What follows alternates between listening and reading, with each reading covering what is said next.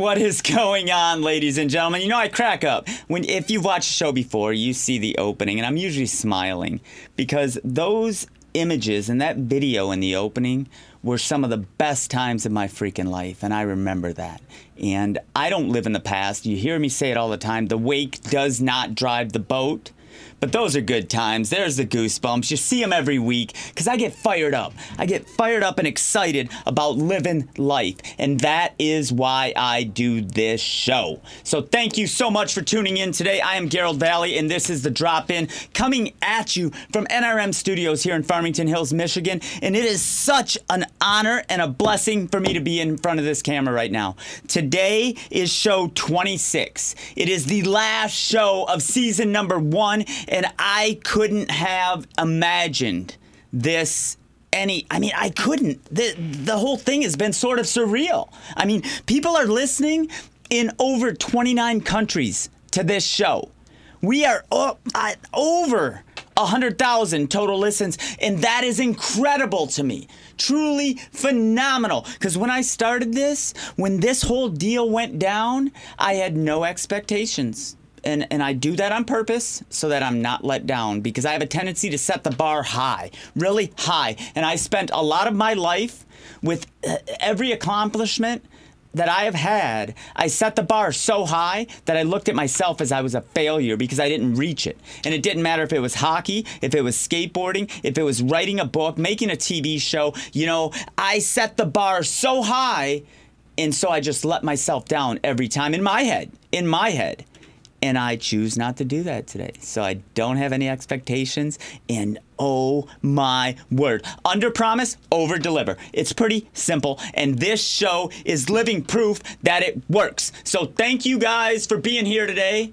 And this is the drop in. I'm so, so excited to bring you episode 26 because, you know, in today's world, uh, you click on the news and all you see is complete utter disaster the majority of the time. That's that's what we see. I don't even turn on the news. I haven't turned on the news in years because all it does is bring me down. That's all it does. So I don't even look at the news. I really don't pay attention to uh, social media news. You know, I do my posts and that's about it. I check out what my friends are doing because most of my friends are upbeat and fired up about living life. So I like that. I, I want the momentum. And that's why we do this show is to carry that through these airwaves to you, the positive momentum. But it isn't always super positive. It just isn't.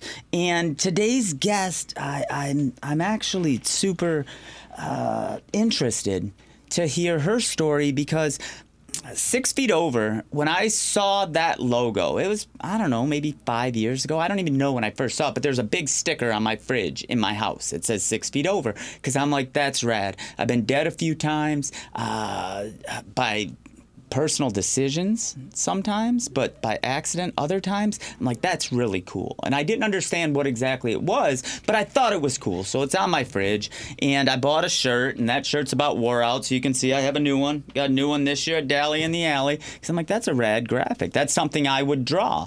And the company as a whole just has a cool vibe. A cool, uh, the graphics are cool. The the people, if you see their booths out around town, I uh, like I said at the Dally in the Alley this year, just awesome folks to talk to and, and buttons and cool ways to support it. And I wanted to know what was. And when I started digging in a little bit, it wasn't what I thought it was. You know, I, I'm thinking, you know, prevent suicide and and and and that kind of a thing. But uh, six feet behind. And that's rad. In a past show, I had a gentleman named Mike Rogers on, and he does Grind for Life. And that's the kind of stuff he does for families affected by cancer. And I thought, wow, Mike Rogers, I need to know more about this. So I sent out an email and Katie got right back with me. She said, I'd love to do the show, Garold. That would be awesome. That would be awesome. So, Hardy, Katie, thank you for being here today. Oh, I'm, I'm, I love being here. You're like, you're great at this. Talk today about me. Yeah, Because you it- made me feel that way. It's all about you today, and that's uh, that's what this show is about. And I, I love what I do. I really do. I get I get excited degrees or 20 degrees. Mm-hmm. Uh, people have said, "Dude, I see those goosebumps." That's strange because I'm passionate about what I do. Oh, yeah, me too. I get it. I totally get it. And, and you're here today. Uh, your company really stood out to me years ago. Years ago, and I think the first time I ever saw Six Feet Over might have been at the Majestic, maybe, Could or be. somewhere. I was at a punk show or something, and I'm like, "Take my money, take my money. I want a button. I want this. I want that. I want this. I want that." And I, you know, You I, are exactly the person that we were made for. but it's it's just rad mantra. It's it's just a rad rad thing, Oh, and and so I'm I'm honored. I'm honored to have you here, and, and for you all at home or wherever you're listening to this show, for you got involved with what she's doing. The story's incredible, phenomenal. Make sure you do not turn the channel. that over promising thing, I don't know. no, it is. Your story is seriously good time, and I know we're talking about a very su- uh, tough subject, but we're gonna have doing it. So, without too much more, I want to know where'd you grow up? I'm from Livonia, Michigan. Uh, I grew up there from the well. I, I lived in Detroit until I was five. Um, started first grade there, graduated from there. Moved to Denver though when I was 19, and moved back shortly after. But yeah, I'm from Livonia. It's- Quite quite a different vibe in Denver, huh? Yeah, very much so. No, Livonia is where I was born and raised, and I, I, as much as I hated the city growing up, I live there now as a parent. I'm like, that's not a bad city. Um, also, I realized now as an adult, and like all the people that I know who are also in like the same kind of stuff still. You know, we were talking earlier about a lot of our musician friends and our promoter friends, and a lot of friends that like just do bartending and all sorts of cool stuff in, in Detroit and the surrounding areas. There, a lot of them are from the same really rad, talented people. So I wouldn't have it any other way, actually. Yeah, yeah. We were talking about uh, the people that have grown up around you, and and we have some common. Dude works like 500 hours a day. I Like know. he, I don't know how he does it. He's he keeps saying, uh, "Gee, I'm gonna come on the show. We're gonna have a good time," and I don't. We can't figure it out. Be. But he also grew up in the same area as you, and what a cool deal to see that kind of music coming Yeah. up and progressing. There is this uh, place. It's um, there's they share schools on a certain side of Westland and Livonia, which is the side I grew up on. Uh, Joy Road is the cutoff for it. So on one side of Joy Road, there was this place when I was younger. It was it, called Pharaoh's Golden Cup, and I mean, like, I saw the raddest, most ridiculous bands play there and it- like insane band. They go to a dumb coffee shop. Well, one, they didn't serve coffee. they had a coffee pot, but it never was on. Uh, you could get water in bottles, and that was pretty much it. It was a complete shit show, but. It was where everybody went. It was the cool place to go, and it was the only place for us to go. So it was like I would run into people that I never thought I would ever run into, and people have come out of there and had very successful careers. I'm pretty sure like Walls of Jericho played there. Like, 'cause I remember seeing them at some of the most random hole in the wall places. Yeah, and I'm friends with Aaron, and I, I could probably ask him, but like. I've, I have old flyers that I found from like Mr. Muggs and Ypsilanti. To go, it was, it was really cool. Yeah, that area uh, is, is brought up some great talent. You know, Mm-hmm. not only Navarro, but there's a bunch of bunch of different people that have come out of Livonia. It, it was a great time, uh, especially you know at that time coming up in the music scene here in the Metro Detroit area. Mm-hmm. So many bands were playing basements one weekend and doing this, and next thing you know, you know, you fast forward five years and they're selling hundred thousand records, or they're Yeah. touring, or you hear them on a TV commercial, and you're Yeah. like. I just saw them. I like, just saw them, and there was like six people at the show. What happened? Right. Yeah. But people, when they're living passionately, I talk about common consciousness. When you get a group of people with a similar mindset, amazing things happen. Mm-hmm. Oh, yeah. Phenomenal things happen. I totally agree. And, um, and, and we see it every day. We see it every day. Uh, sometimes you have to explain it to people and put it in their face, and then they go, boom, like you see a light Yeah. bulb goes up, and they're like, no way. You know, there might be something to that, Mr. Vallie. And I'm like, yeah, there is something to that. You think? Um, but so growing up in Livonia, do you have brothers, sisters? How was that? Uh, I have an older brother. He's a he's a man of few words, but he's he's like ridiculous smart. He's like Jeopardy smart. Um, I mean, I got the looks in the family. I'm just gonna say that, but I'm not I'm not a dumb person by any means. But my brother is like on a whole nother level. He's the guy you want doing trivia with you. His name is Craig Simpson, if anybody knows him. Um, he's a pretty alright guy. He works for the man now, so I don't know. As like a, a punk rocker, I'm kind of like, you work for the man. You have an office job. You work for Social Security. How how how how did that happen? We all got to pay the bills somehow. Yeah, no, he's doing good. He actually really likes his job, so I'm not I'm not gonna try to dog on him too much. But you know, uh, yeah, I grew up with an older brother. I lived with my mom and dad growing up, and uh, I don't know, like it was. I was a weird kid, like really weird. I didn't have I didn't have like an actual best friend or like somebody who I was really close to until I was like 13 or 14. Uh, before then, it was people who would kind of try to get to know me, and they'd be like, "Too much for me, too much. I'm I'm taking a break. I can't."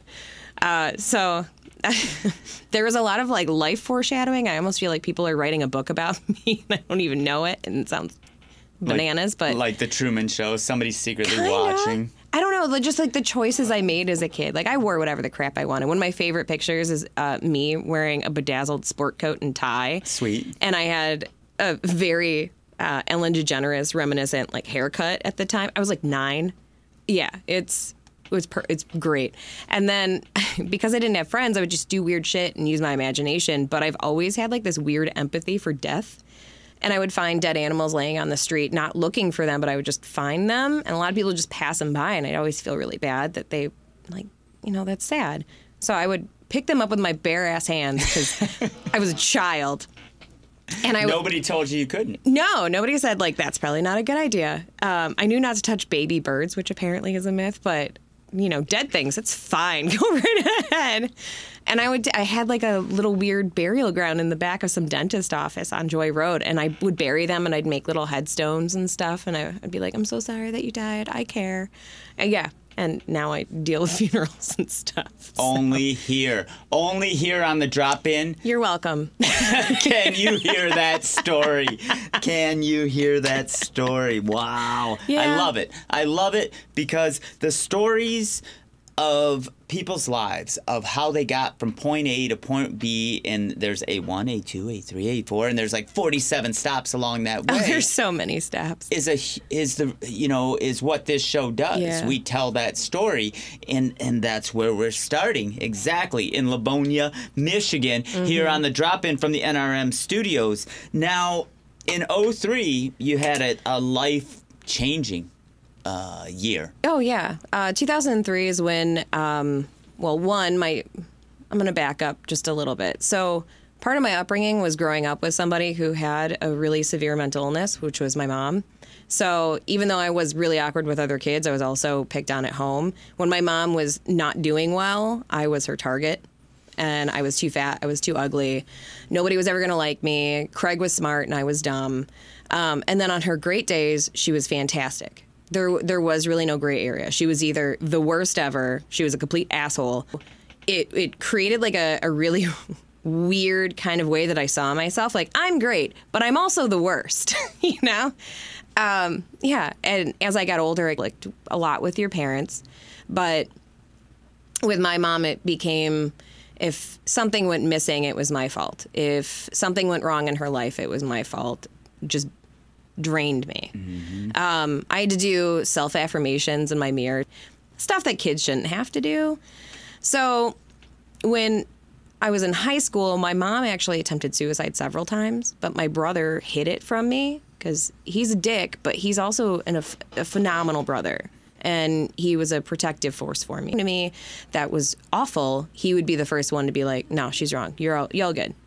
You're fine." And Good- then a good big brother. a good big brother. I mean, he was little, so he couldn't really protect me, but he could chug, and still a man of very few words. That's I, I know that that's how he shows his love. So in high school, I would be working, or I would go to Pharaoh's and come home, or I'd go to Silverman's for coffee, where everybody else hung out, and uh, you know, my brother would just be like, "Yeah, she's not doing great. You should leave," and I would just take off again, and what I didn't know is that like she had some serious shit going on. Like she was talking about trying to die, or she attempted, and I had an uncle coming over. EMS was on its way, so he wanted to protect me from that side because I, already- he- I think in his mind I was already dealing with too much. One of the only people who could calm her down a little bit, which is a lot for somebody to handle. He's only 14 months older than me, so he's my older brother, but not that much older. So he, young age. Mm-hmm. yeah, I mean that, that was a lot for him. Um, so yeah, she attempted several times. So January of 03, my dad left. He should have. I mean, it was bound to happen. I'm surprised it took so long. And then my brother joined the Coast Guard and went to, um, I don't say it anymore. And then uh, I couldn't handle being in the home alone with her. So I was like, I'm off to Denver, bitches. Peace. I can't be here. so I was like, Denver sounds great. My mom was August 8th of 2003. I have pictures of the very last hug and kiss I ever had with her. And I just drove away. And then that following November, I had said that she died. Nobody told me how she died. Wow. Wow. It's, uh, you know, uh, all I kept thinking about is eggshells, you know, and, and walking on eggshells every single day of your life. Yeah. And, and that, It's a tightrope. and that, at that age, at that part of your life, just living is hard enough. The the uh, emotional changes you're going through, the friends at school, the Mm-hmm. the huge steps you're making there are hard enough for anybody. But then to come home to your safe place and have to walk on eggshells or have your brother meet you at the door and say not a good time find someplace else to be that had to be a nightmare day in day out Oh, it was it was really really hard because I didn't ever know who I was coming home to. I could come home to like the coolest mom, or I could come home to somebody who literally had the voice of Satan sometimes. And uh, oh, it really messed with your head. But I had a safe place. It just wasn't my house, and it wasn't school. It was like around all the musicians and the artists and everybody else that I knew. So if anything happened, I would go to Pharaoh's. If anything happened, I'd go to Silverman's. If anything happened, I would go to the places that I felt like people would listen to me and that they actually loved me. yeah And they were consistent. The punk rock culture is like that. You know, we get a little bit It's of a a, bad, family. Mm-hmm. uh, yeah, we get a little bit of a bad rap just because the way it was through the '90s and the 2000s. But now, like, I'm an older person, you're an older person. We still have the friends we can call at any time of the day or night. Oh, yeah. And they were the friends that we made when we were in ninth grade, when we were in seventh grade Oh, or eighth yeah. grade, or at shows at, uh, you know, uh, on the University of Detroit campus, or Yeah. you know, different places like that Some garage in the middle of Detroit. yes, and it's such a thick, thick Yeah. friendship, and and the unity is amazing. And I think it's because we were all a little bit different. Yeah. and, and we accepted each other for who we were at that time. yeah, we, we were all a little fucked up. And, you know, this is the community that has always been like, no, you're good. right, Come on over. Right. Oh, you played with dead things? Come on over. It's fine. right, yeah, they they thought it was great. Yeah. hysterical. I tell normal like normal people this, and they're like, "Oh, that's fucked up," yeah. but they don't say fucked up. They say, "Oh, that's something." How about hmm. that? Interesting, Yeah. right, right. They just try to look the other way and pretend like they didn't hear it. Yeah. Yes, It was just always where I felt good and comfortable, and that was my family. I have a chosen family. Yeah. So, uh, you know, 03, you hear, you get the word you're in Denver. What happens next? Like any true punk rocker, in red lipstick, I write the flight information on my mirror because that's what us ladies do. Great, great visual for you at yeah, home. like I, I remember I lived in a 250 square foot studio apartment. I had a couch, a kitchenette, a toilet, and a very small shower. That was my life. It was a dollar a square foot. That's why I could afford it. Um, and it is now that same 250 square foot studio is like $1,100. Yeah. It's bananas. I just was there a couple months ago. But yeah, I was there. I was sleeping on my couch because that was my bed. And when I got, I just wrote my information on the mirror and I, I flew home. And then when I flew home, it took me two days to get my friend Joe, who was staying with my mom, to tell me how she died. Because nobody wanted to tell me. It was so embarrassing and it was so stigmatized still just to like tell people in the family how it happened. So um, he told me, and then I asked him how because for some reason in my brain, I just I I couldn't figure out like what she did because I knew she died in the house, and I was now staying in the house, but there was like no clue.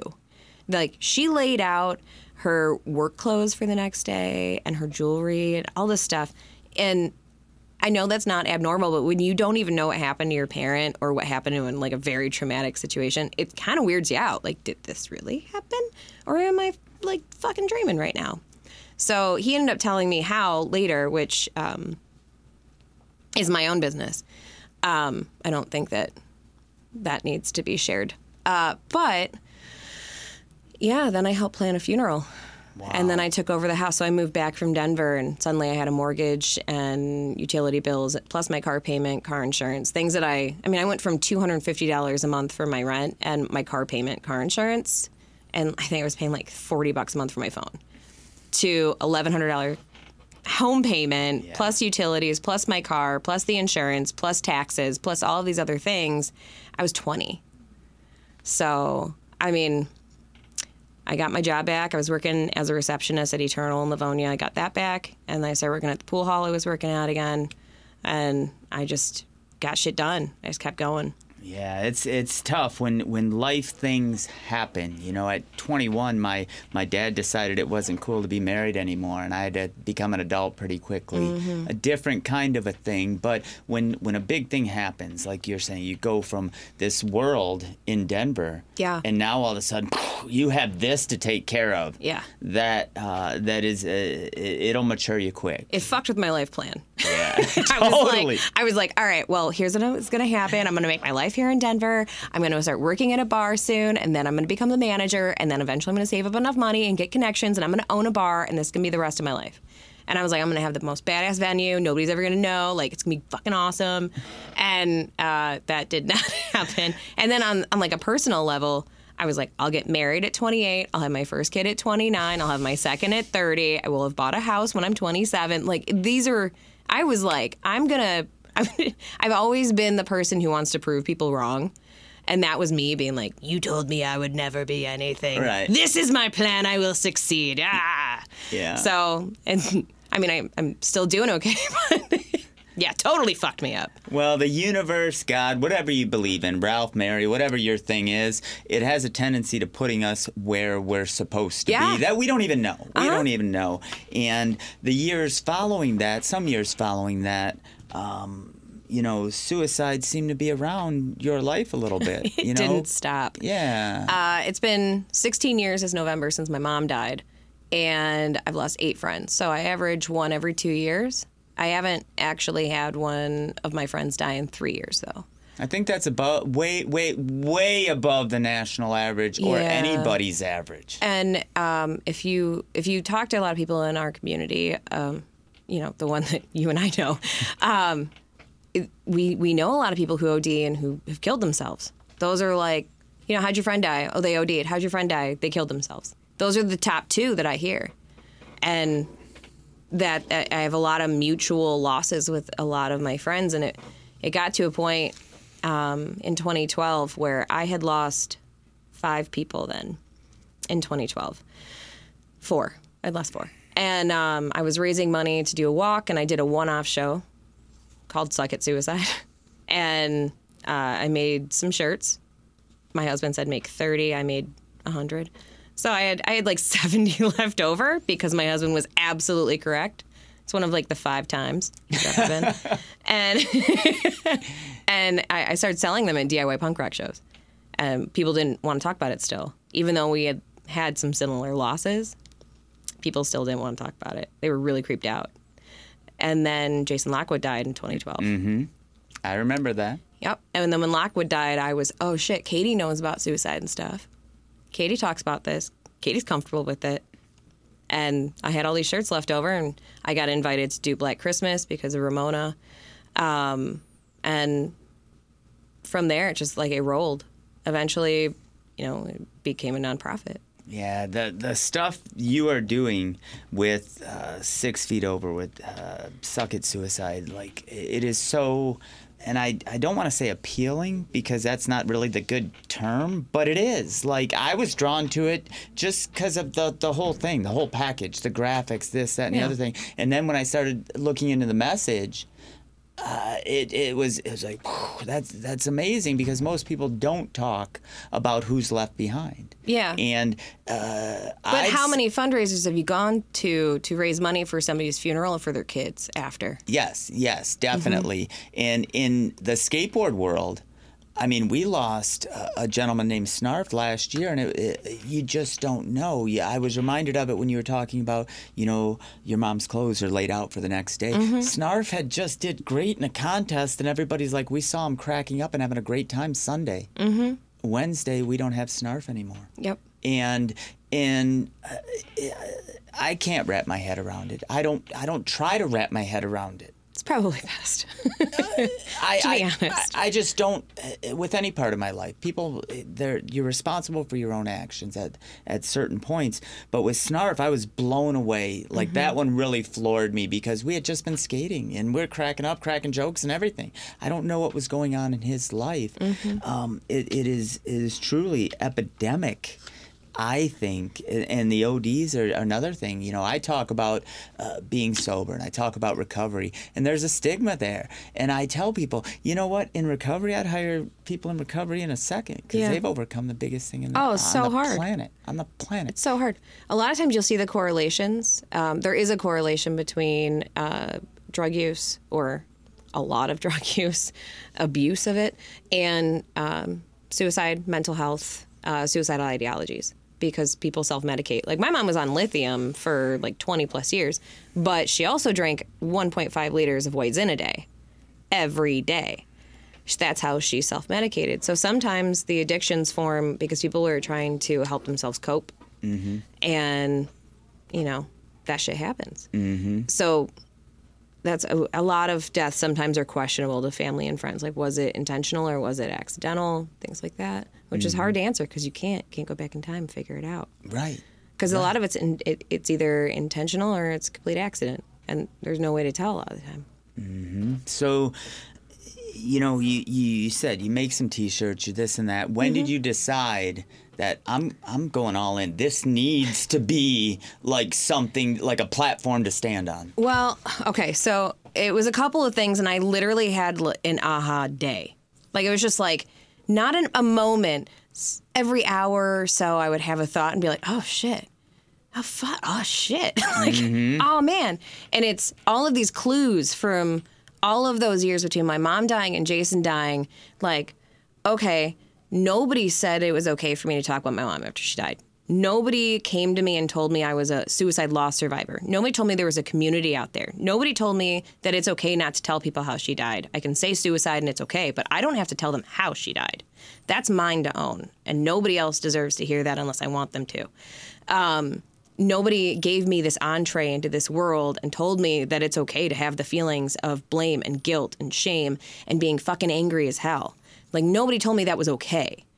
I was just left. It's not a casserole death. People were just like, "Oh, this 20-year-old girl has all this shit on her now, but it's fine. Bye. We're going to go now."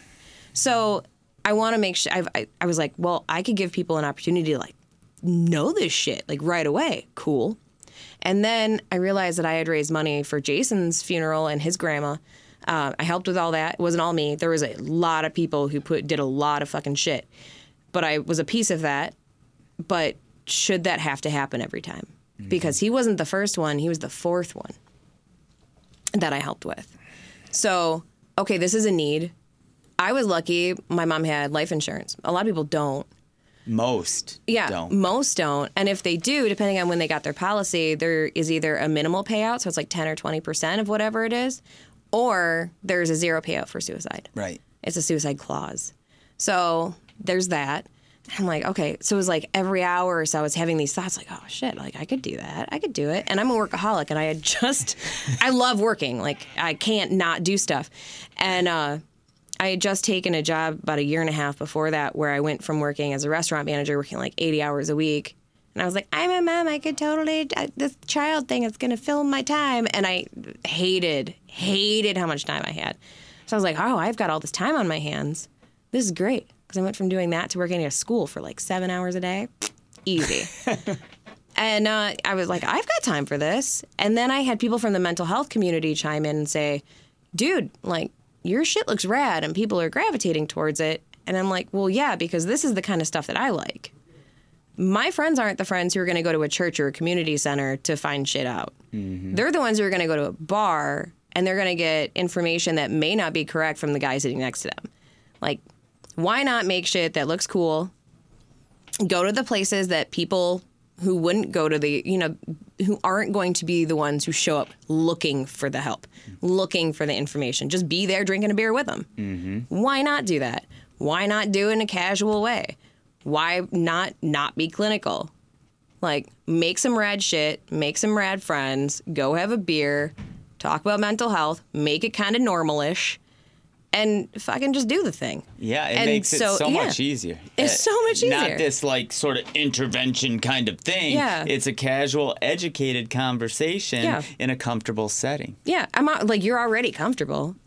I mean, fuck it. I'm like whiskey in the jar, right? Like, fuck it. I'm setting up a table. We're doing this thing. And then people just come up and ask me things or they tell me their story.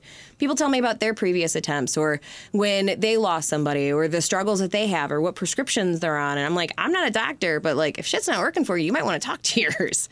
You know, like, I'm just going to be honest with people and I'm going to tell them the information that I have. And I'm also going to tell them that there hasn't been a whole lot of research on this shit. It's only like 20 or 30 years.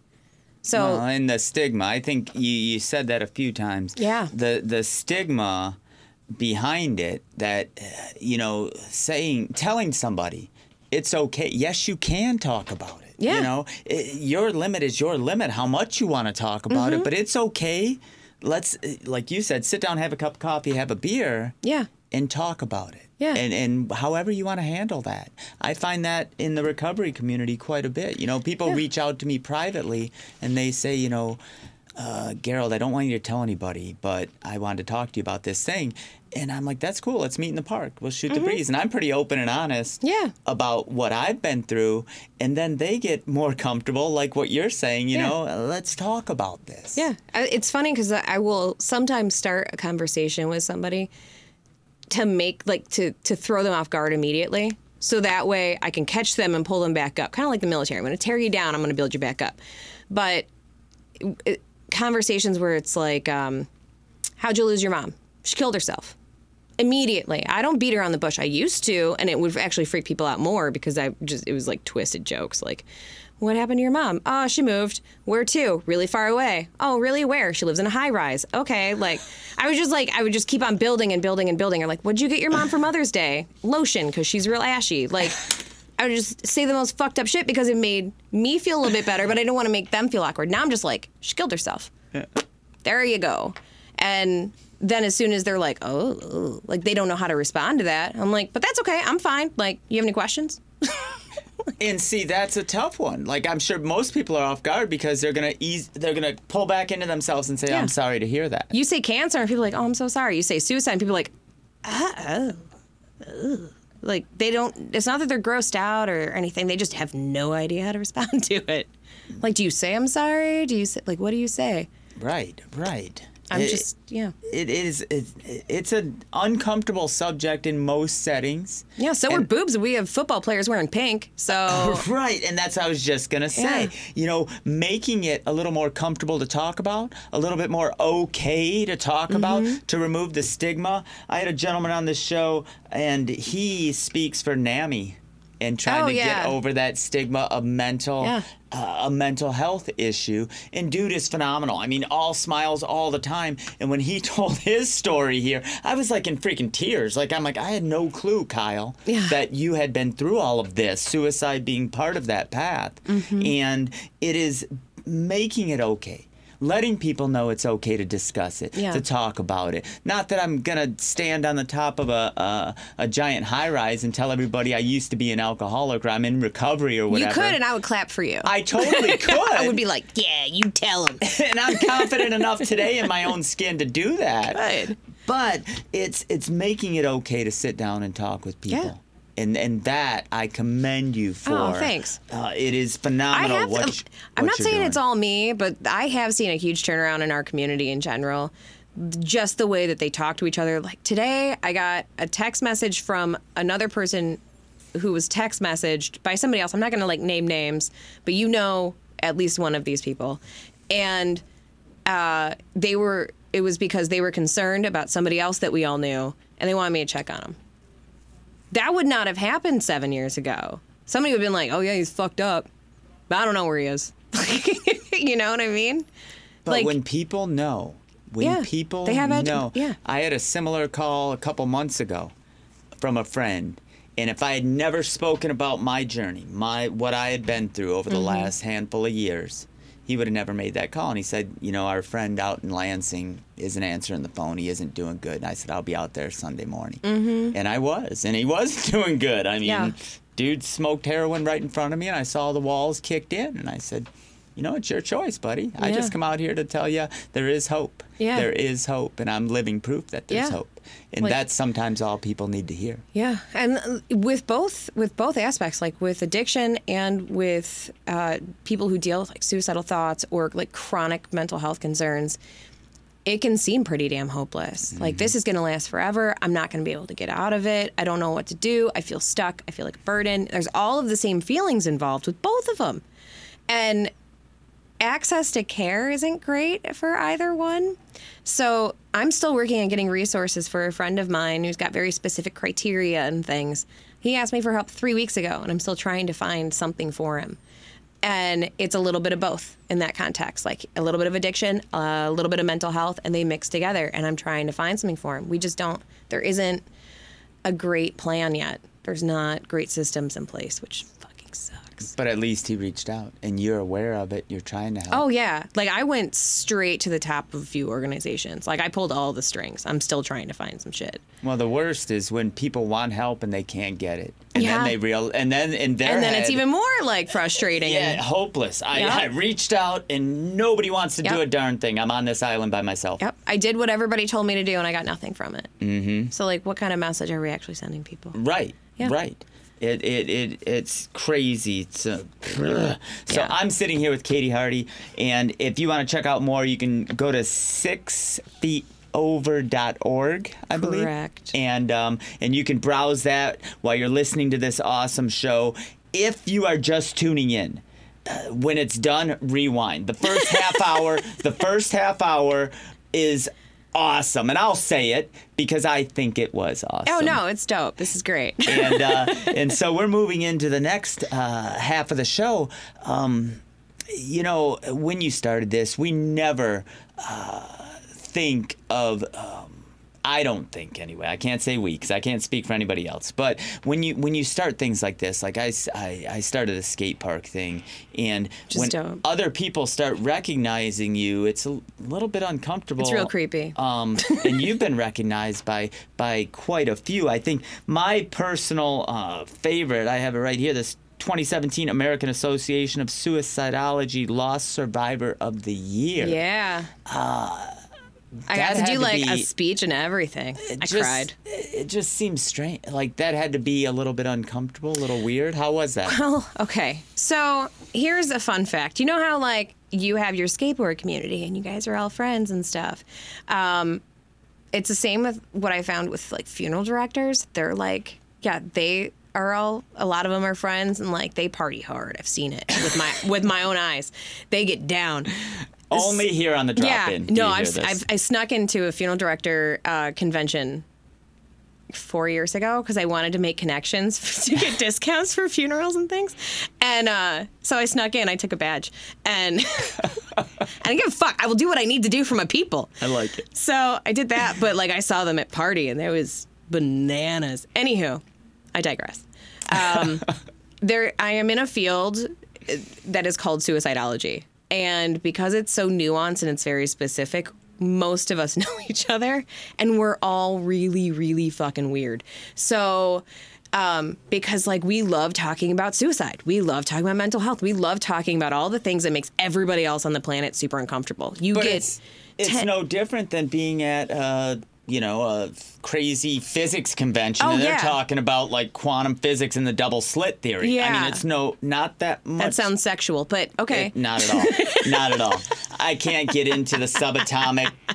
Uh, that's a whole nother show. Yeah. But um, you know, it, it- even Yeah. though it's an uncomfortable subject in the, the for the layman, you know, when you get all these people together, Oh, it's great. A It's- it's- commonality. It's, great because I can't just openly discuss theory and research with a lot of other people who already know about it. I, I have, I think I've I've amassed a collection of friends around the Detroit and Michigan area that are all in the field. But when you get people from Louisiana, New York, P- Pennsylvania, Illinois, Colorado, California, like all the states together, and we can just talk about it and talk about all of our different programs and what's working and what's not, and the research and this and that. It's rad. And they have become another family to me. Super grateful. So when I did that speech, I started crying not because uh, not because I won, but because I was surrounded by the people who helped me get to the point where I could get an award like that, where I could be recognized nationally. It was because of the insight and direction and help and support of those people who were like, "No, you you don't have a college education. You have an experience and you have insight into communities and you understand how people think and what isn't there already. So we support you and you're doing rad shit." And I was like, "Fuck yeah, PhD lady, yeah." and you have a drive and a passion.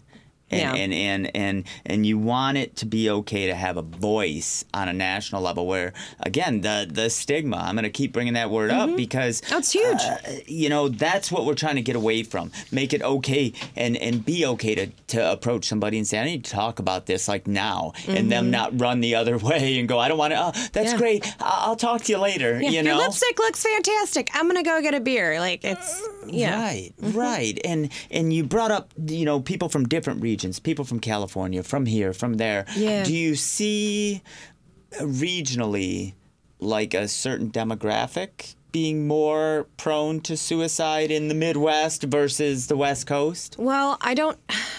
I I. 2019 stats I think just came out a couple months ago, so I'll have to like look them back over. And the that stats- stuff change all the time. But um, I know that when it comes to ethnicities and age specifically, white men over 50 have the highest suicide rate. Wow. Um, oh, there's their logo. Uh, that being said, I don't necessarily think that we need to focus on having access to care for white men over 50. I, I think that there's a lot of groups that need a lot more help. I haven't lost a single white man over 50, and I've lost eight people. That doesn't mean that other people have not. I know people who have lost all of their uncles and their grandpa. I know, I I mean, it's a thing that happens. Um, but we really need to look at how we're training and how we're teaching the people right now who aren't 50 and these subcultures that aren't getting enough attention.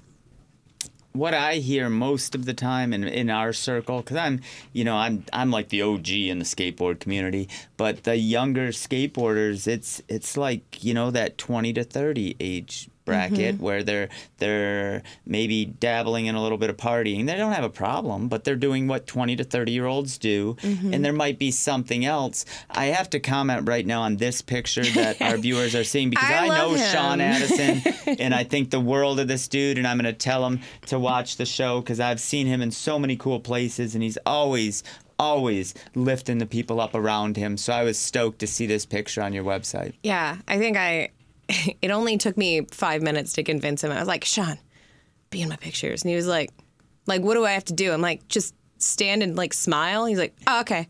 And he has an infectious smile. He does. It's so beautiful. Yeah. It's so beautiful. Like as soon as you feel like you feel it, you feel his smile. You don't see it. Yes, hundred percent. I was stoked to see that because I couldn't think of a better representative of positivity and just a Yeah. cool, hardworking, passionate person. Oh yeah, he's actually a big reason. Um, the first time I talked to him is before we were even a thing. There was a fundraiser for Jason's grandma at the Trumbullplex, and like Downtown Brown played. It was rad. It was a great show. I don't remember who else played. I just remember that for some reason. I know that a lot of my friends got naked. I don't know why. That's what happens. that, that shit happens. Especially at Trumbullplex. Yeah, who knows what's gonna happen there? Yeah. It's a mystery. Uh, but Sean came up and talked to me there. It was where that was the day that I met him. Like I, I can remember the exact moment that I met him, and he was just talking about what was going on with him and stuff. And the stuff that was coming out of his mouth, like his mouth, was blowing my mind. And I have actually taken things that he's said to a national level and and brought this to people in very large, high up positions, and been like, "So this shit's happening." Mm-hmm. Your thoughts, please, because you have control over this. You've got power. So what can we do? And usually it's just blank stares. And I'm like, I'm to come at you like every six months about this. And I have. I don't shut up. I'm feisty as fuck. I like it. I like it, but you have to be. You mm-hmm. have to be in certain arenas. I think you have to be, and especially with something that isn't being discussed, you have to be in your face to be heard. Um, I, I was stoked to hear uh, that there are there are organizations, there are national organizations, there's people that you're working with from all over the country. Yeah. Now, uh, with Six Feet Over, um, you know, you're uh, the focus of Six Feet Over is the survivors. What do you do then? Um, I mean, it's everything, but that's that's the crux of it. Are there other organizations around the country that are helping people, the survivors? Who's left? Yeah. Because I had never heard of one. Yeah, uh, I know. Until I started looking into what you're doing, I'm like, are there others out there? Because that's that's pretty unique. I lived as one for five or six years before I found out that was the name for what I was. Um, so there's other organizations all across the country that help survivors of loss, and they do things for survivors of loss. So there's the AFSP, which is the American Foundation for Suicide Prevention. They're a national organization. They their thing like is research. Um, they're like in in the in terms of size and clout, I guess they're like the Susan G. Komen of suicide and mental health. So they're huge. And then there's NAMI, they do a bunch of stuff. So you can find lost survivor support groups everywhere. I went to one and I hated it, but I was 20. Like I've I've felici- felicitated. But I've facilitated some. I've helped. I've done work groups and stuff. But um, when I was 20, it wasn't for me because it was a bunch of like 40, 50 year olds talking about their 401ks and yard work. And I was like a punk rocker. Um, so they're not for everybody, but we're going to try to create our own that are made for my kind of people. Um, but there is there's a lot of support groups. There's a lot of remember your loved one and give them dignity, which is needed. We are the only nonprofit in the U.S. who specifically helps loss survivors with financial needs after a loss. That's a shame that you say you don't have the money. You probably have to jump through crazy hoops, which I've seen every world. Mm-hmm. There's a gentleman in Ohio. He lost like two uncles and a son, and he came home, took all his money, and bought a hotel, a giant hotel, and he was trying to make a recovery. Like a sober living environment. completely and Yeah. it was a rad hotel i went down there and spoke and what was it he can't he's broke he spent like 10 million dollars he was a high-end lawyer in like la Wow. and he spent his whole everything he had I have never was- had that, so that's but- cool. but he's just tapped out Yeah. and i said what's going on he's like we might we might in the le- next six months um, get some insurances that'll okay this and he's trying so hard to help people but he cannot get like the the masses to say yeah we want to it's okay and i'm sure you run into similar kinds of things with what you're doing Yeah. Um, out there for mental health and suicide prevention. They're geared towards kids or bullying specifically, um, or occasionally like support groups, crisis lines. And because we're the only in a pre-made grant for what we do, uh, so it, it's it's been really difficult to try to find that little niche. Also, grants can be a pain in the fucking ass. Mm-hmm. So for those are all of the data on it, and we have no paid employees. So that'd be me again, like doing all of that plus the day to day, and I already work 80 hours a week. So is that five grand really worth it for that? More useful for me to do five more shows and get $5,000 doing five more shows where I can reach more people that way. That makes more sense to me than just telling some people who want to feel good about themselves who gave us some money. Now, there are grants that are out there that are fan need this money. It's not to make us feel good about ourselves. Um, and, you know, they really are champions for suicide prevention and, and just getting rid of the stigma and being able to talk about it and helping people. And that's what we really are looking for when we look for a grant. If somebody is watching our show right now and they need to talk to somebody like right now, what do they do? Uh, you have so many options. So it may not seem like it, but you do. So the the National Suicide Prevention Lifeline, they are 24 hours. It's free. It's confidential. I'm going to dispel some myths real quick. One, if you say that you're suicidal, they don't just call the cops on you and haul you away to a hospital. That's that's not policy. The policy is try to work with you to try to get you to a safe space in your mind and in your person if for some reason somebody's like, I'm going to die right now, you know, if they are dead serious, it's happening, there's nothing anybody else can do about it, that's when they'll probably call somebody to help you. Otherwise, you can go and talk to them about your suicidal thoughts and feelings, and they're just going to try to work with you. Um, and those are actually local crisis lines. The NSPL has zero actual crisis lines that are their own it's a network that they have with local crisis lines. So you'll be talking to the whatever your area code is. It's going to send you to the closest crisis line that would be associated with your area code. Um, so even like if you live in California but you have a seven three four area code, it's going to send you to one in Wayne County. Just because they that's how they work it. Then there's the crisis text line. So if you were to text SIS to 741 that has over 3,000 volunteers, uh, 24 hours a day. And um, by using SIS as the keyword, we get some data from that. And I know that can freak people out, but I want to know who we're getting already and who we're good with. Like, I'm we're doing an ample amount of, of time with that community. But look at this other community that isn't using this so much. We can definitely go into those communities more and give them more support. That tells us immediately, like every year, where we need to focus more attention. So that's actually really helpful. But also, that's texting. So you can do that literally fucking anywhere. Yep.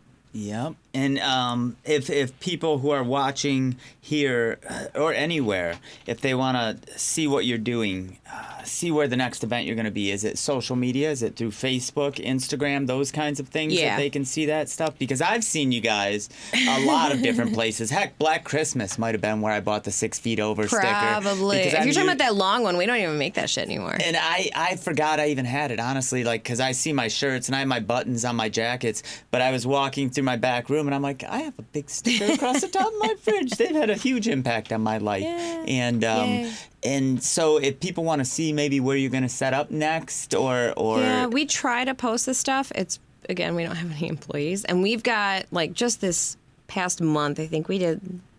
We were involved in or at 15 events. Wow. So we did like DIY Daily, Hamtramck Labor Day Fest. We were at two events that we couldn't go to on two separate weekends. Um, like we're always places, and like if you want us to come to you, let us know. Yeah, and online, you can check them out online at Yeah. sixfeetover.org. Uh, these shirts are for sale. You can Yeah. get buttons, stickers, some super cool stuff Yeah. to help support Thanks. Uh, what what we're doing here. And I think uh, with this show, for sure, I, I highly doubt people get to hear your story that much. Uh, yeah, generally it's just a bunch of professionals or like a loss survivor day where I end up telling my story a whole lot. So here, anybody interested in why you do what you do, they can tune into the drop in and check it out because I think that I think people knowing your story mm-hmm. and understand why you work 175 hours a day to make things happen. It, it, it, it, it, quantifies it. It puts a little Yeah. bit more that you have a vested interest, a personal interest to help yeah. people. I just don't want anybody to feel how I felt after my mom died or after Jason died or after any of my friends died. And people deserve dignity. The ones who've we've lost and the people still living. Everybody deserves better than what we're they're getting. Yeah. Yeah. I'm sitting here with Katie Hardy, and I'll tell you what.